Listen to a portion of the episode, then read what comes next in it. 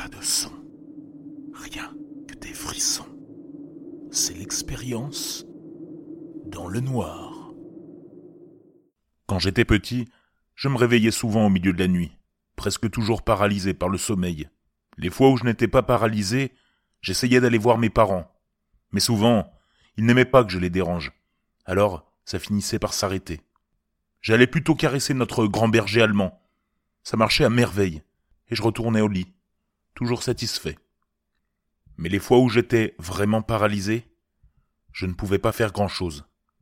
Cela me faisait terriblement flipper. J'avais l'impression que quelque chose était assis sur ma poitrine, ce qui est une sensation courante de paralysie du sommeil. Mais une nuit, il y avait un homme dans la chambre. Une silhouette rayonnante, transparente, bleu clair, avec de grandes ailes. Ce qui semble idiot, je sais. Mais la pression sur ma poitrine avait disparu. J'étais toujours paralysé, bien sûr, et je n'avais pas peur. Et je n'étais même pas mal à l'aise. Il n'avait ni cheveux, ni visage. Juste une énergie centrée. Il était juste comme un fantôme, une douce silhouette de personne. La première fois que je l'ai vu, il n'avait pas d'aile. Il se tenait au fond de la pièce et me regardait simplement. Au début, j'ai eu peur moi aussi.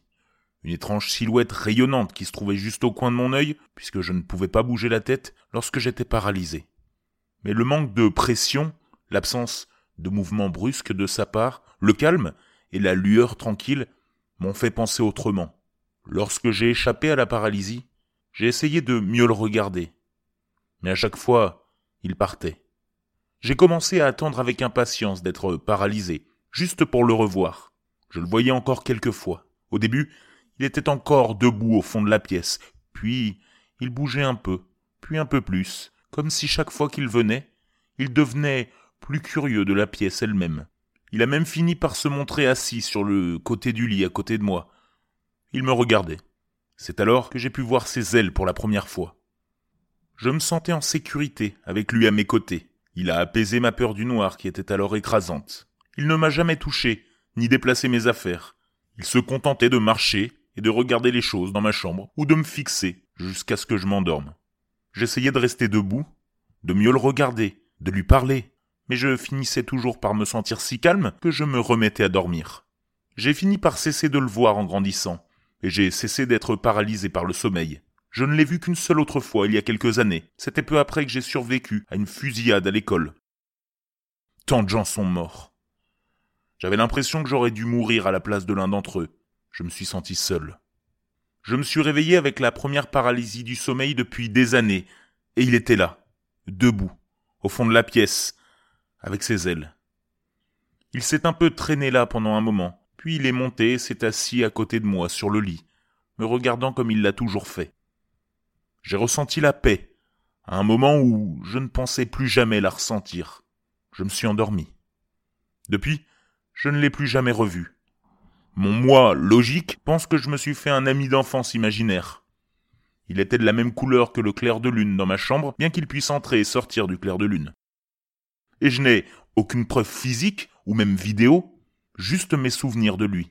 Peut-être que le nouveau creux dans lequel je me trouvais m'a juste amené à avoir besoin de lui une dernière fois. Peut-être que je me suis senti à nouveau comme un enfant, et que j'ai imaginé quelque chose pour me réconforter. Mais une partie de moi aime à croire qu'il est toujours là, à aider les gens. C'est peut-être son travail ou son but, peut-être que c'est juste un de ses passe-temps. Est-ce qu'il ne vient qu'à moi ou à ceux qui ont besoin de lui? Je me souviens de l'avoir appelé Angel quand j'ai vu ses ailes, parce qu'il était assez proche de la manière dont les gens décrivent ce genre de choses. Les anges.